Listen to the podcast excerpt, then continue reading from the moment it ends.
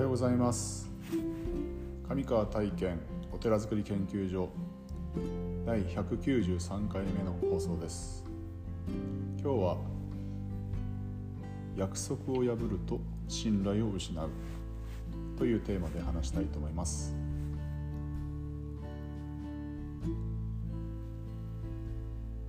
まあこのことはもう重々皆さんも承知というか当たり前のことをだよなというふうに感じていると思うんですけどなぜわざわざこういうテーマを取り上げたかというとあの、まあ、私は娘が4人いるんですけども小学校、えー、と5年生と3年生の、えー、娘の、えー、部屋があるんですよね子供部屋が。でそこの部屋をこう朝ですね、えー、起こしに行った時にあまりにも部屋が散らかっていたので、えー、今日は休みの日なんだから、えー、部屋を掃除してねって言って、え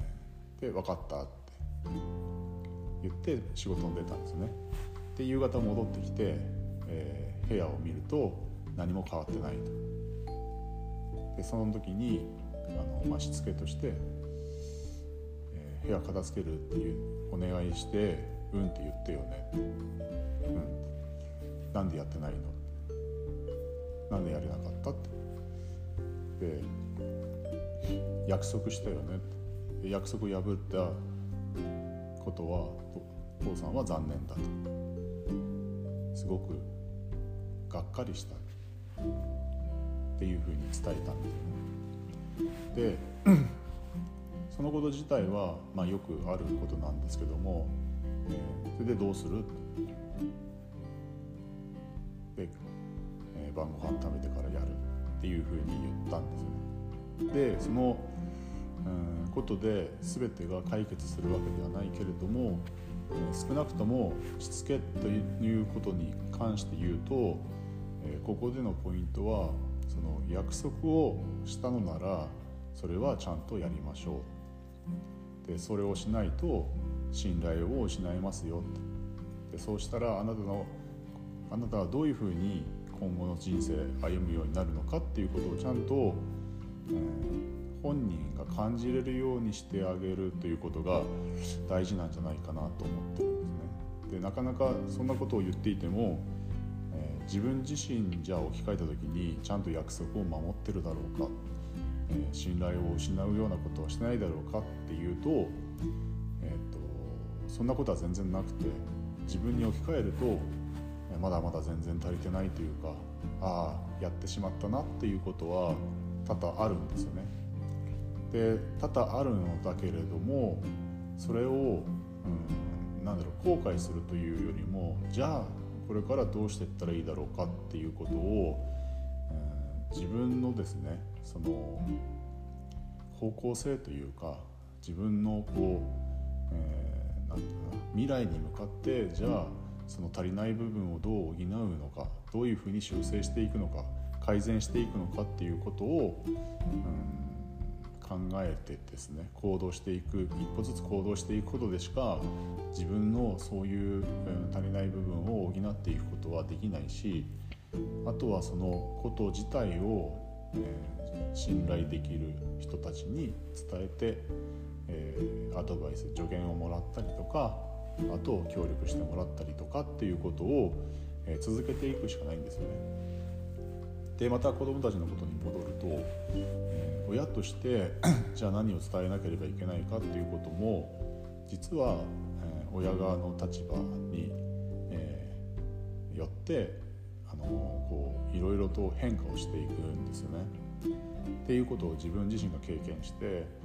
ああそういうことなのかなと思ったのがこれはもう一過性のものではなくてちゃんと計画的にというかね。ちゃんとその趣旨というか意図というかなぜそういうふうに、えー、ことをあの伝えなければいけないのかっていうことを、えー、ちゃんとその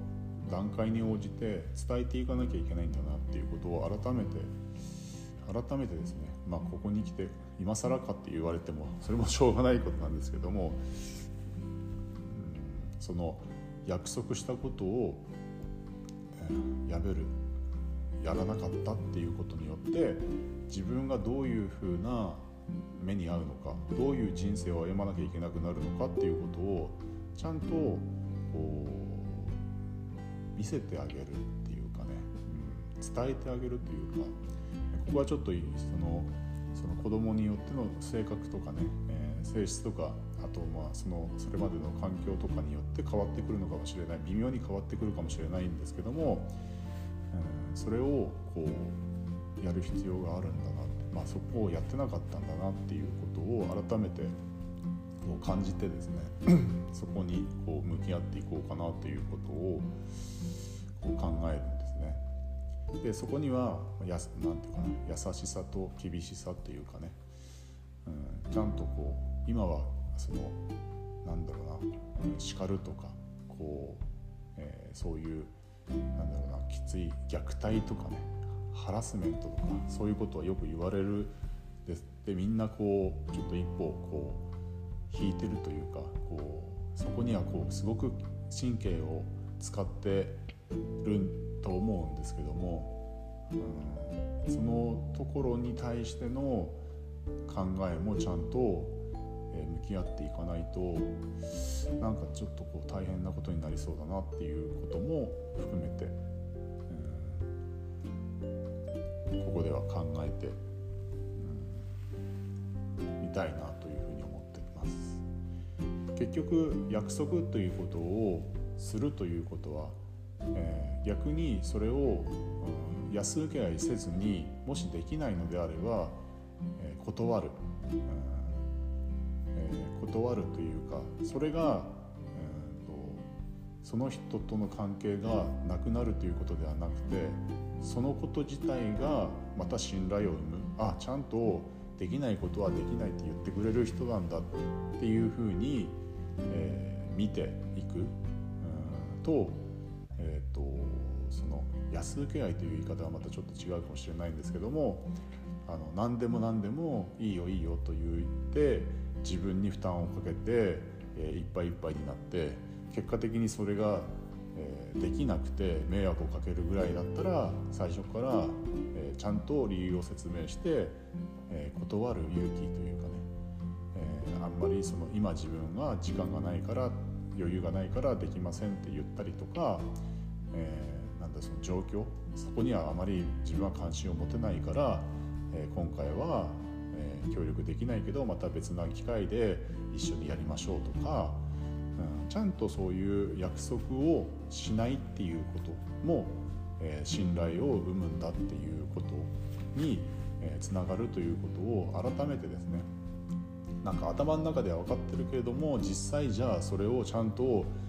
相手に伝えられるかどうかっていうのってまた別な話で